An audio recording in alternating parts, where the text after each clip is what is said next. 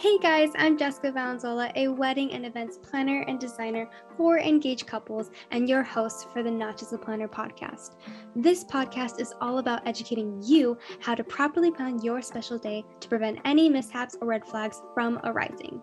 I don't sugarcoat anything. All advice and suggestions here are purely based on experience, so if you're ready to dive deeper into planning your wedding, you are in the right place. Here, you'll find episodes that are informative, educational, and and fun. So sit back with a coffee or wine in one hand and a pen in the other. We're talking about all the raw and real life conversations of what it really takes to plan your wedding. Okay, so in this episode, we are going to talk about wedding hacks that can make every bride's life easier. And they are here to save the day. I know that sometimes you're probably consistently thinking about, like, I just want my wedding day to run smoothly. And of course, every bride would like their day to be perfect. And some occasions can actually arise when it comes to your wedding day. And when you think that you have everything figured out, something could happen. But often cases as a wedding planner you are i am here excuse me i am here to really dodge those bullets and think 10, 10 steps ahead of the game to make sure that those things don't happen and of course things might slip through the cracks of course because you can't control what you know guests do at some times but here are some wedding hacks that i think will make your life easier as a bride to save you time, money, and an unforgettable experience. So let's dive in. The first one is bug repellent. And if you're having an outdoor ceremony or reception, it's really, really, really crucial, like especially in the evening, that's when all of the mosquitoes kind of come out, is to have that insect repellent. Um, you can have a you know, aerosol spray or one of those pump sprays. Um, just make sure that you don't get it on your dress so it doesn't like stain your dress. Um, I just don't really want chemicals mixing with whatever type of material your dress is made out of. Um, but you definitely don't want mosquito bites, especially during your honeymoon um, and the next day when you wake up. And so, um, if you have bug repellent, I would highly suggest to have your maid of honor or like a designated person to slip that bug repellent um, in your sweetheart table or wherever you're sitting so that way you can like um, spray that bug repellent like before you get to the reception and it's like after cocktail hour ends and before you have your grand entrance or just you know them being able to spray it whenever they feel like they're going to get bit um, in the evening. So number two is a heel stopper and this is a mega game changer if you have an outdoor ceremony because your wedding heels can sink in the grass. If the grass is very soft and it's, um, you know, your heels are tiny or just very thin, then there's a good chance that your heel will sink in the grass and that can actually really cause you to stumble as you walk down the aisle. If you're going to be walking down the aisle in grass um, or just in general be in grass um, and have stains in your your lovely shoes. So having this rubber type of material can really, really help you from sinking into the grass. I know I've talked about this multiple times before in like TikTok and like Instagram and all that stuff, but this is a reminder that this is something that I really, really love. Um, there's different sizes. So depending on what measurement of heel you have, whether it's a thin one or a thick one, they do come in various sizes on Amazon. You can just type in heel stopper and then you can find them. Another one is protect the girls. So it's very important that you protect your breasts. Um, there are some dresses that have a built in bra, but if you don't have a built in bra, you might want to get padding protected um, or inserted in your dress.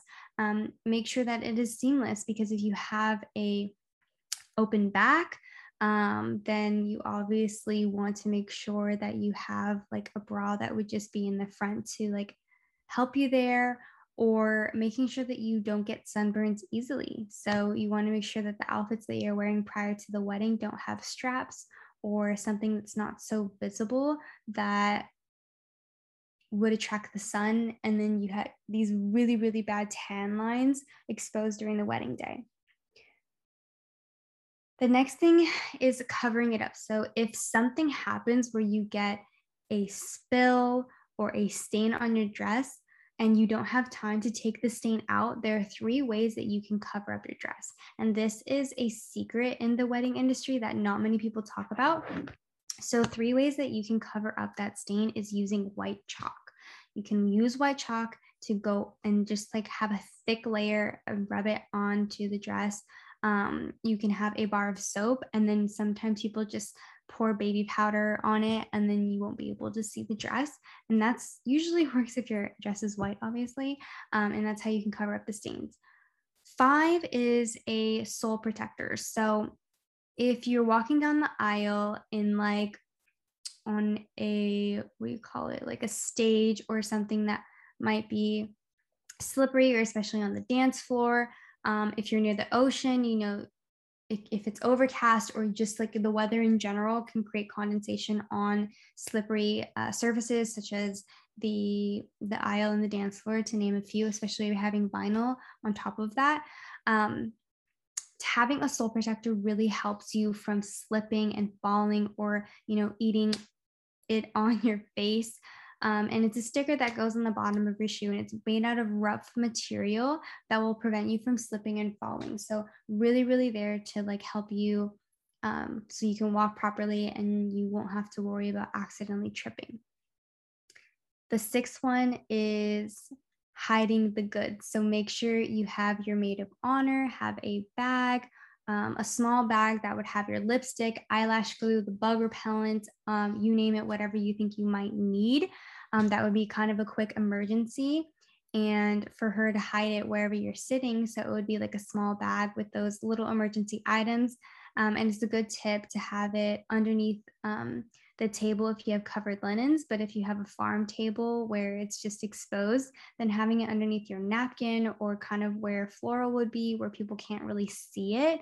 Um, that way, if an emergency happens, you're ready to go and it's right next to you.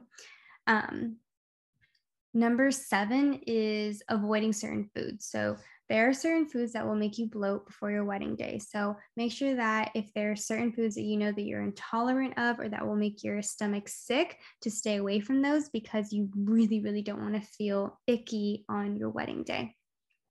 The eighth one is veil tricks. So um, veils can be a huge hassle, especially outside um, the veils are so light that they can just easily fall off or um, get caught in the wind. And two ways that you can really prevent this is I saw this on TikTok, and you can basically braid your hair to um, vertically. So if you visualize this, it's kind of like picking up the top layer of your hair, right, in the back of the crown, creating a thick but thin braid and vertic horizontally creating this um, braid in the back of your crown and then having like you know a rubber band or something that's tying that that end of that braid. And it would be a short one one that can basically fit the veil. So basically what you would do is you have that braid hidden underneath your the crown of your head and then at and then have the top layer covering it so people don't know that there is like a braid on the back of there.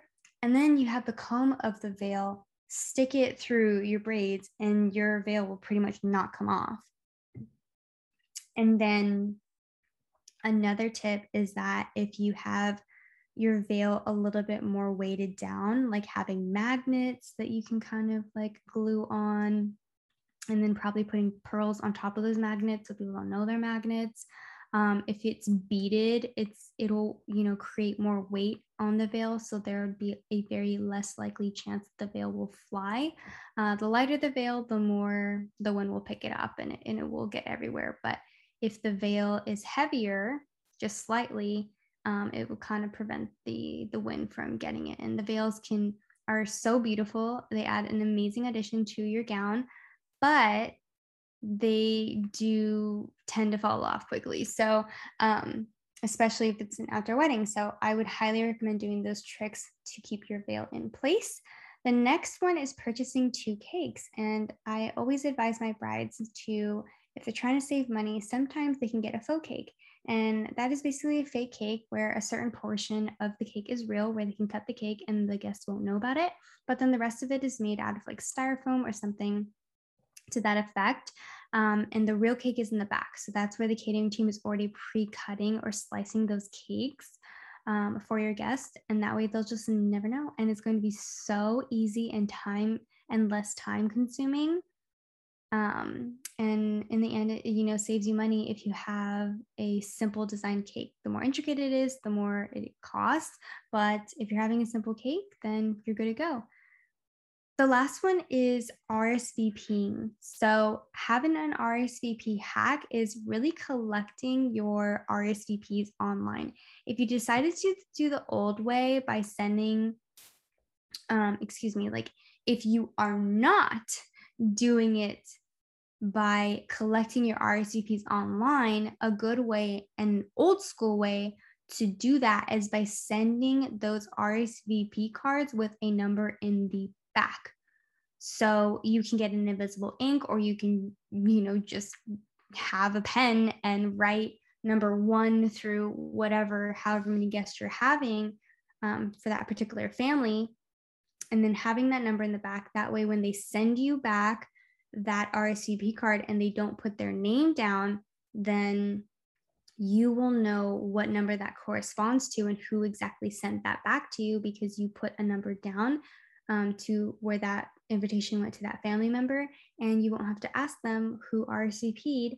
And that makes your life so much easier to organize the RSVP cards. And again, that is a tip if you are not doing the RSVPs online. There's so many various ways that people can collect RSVPs, um, but depending if you want to do the old school way or if you want to do it online, there you go.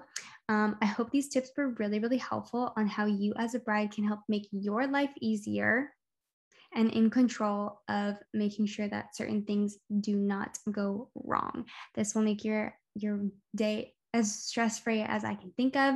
And I hope you really, really loved this podcast. And if you did, I would love to hear from you and maybe some ideas on like how we can pour more content out there. So I hope you guys have an amazing day and thank you so much for tuning in.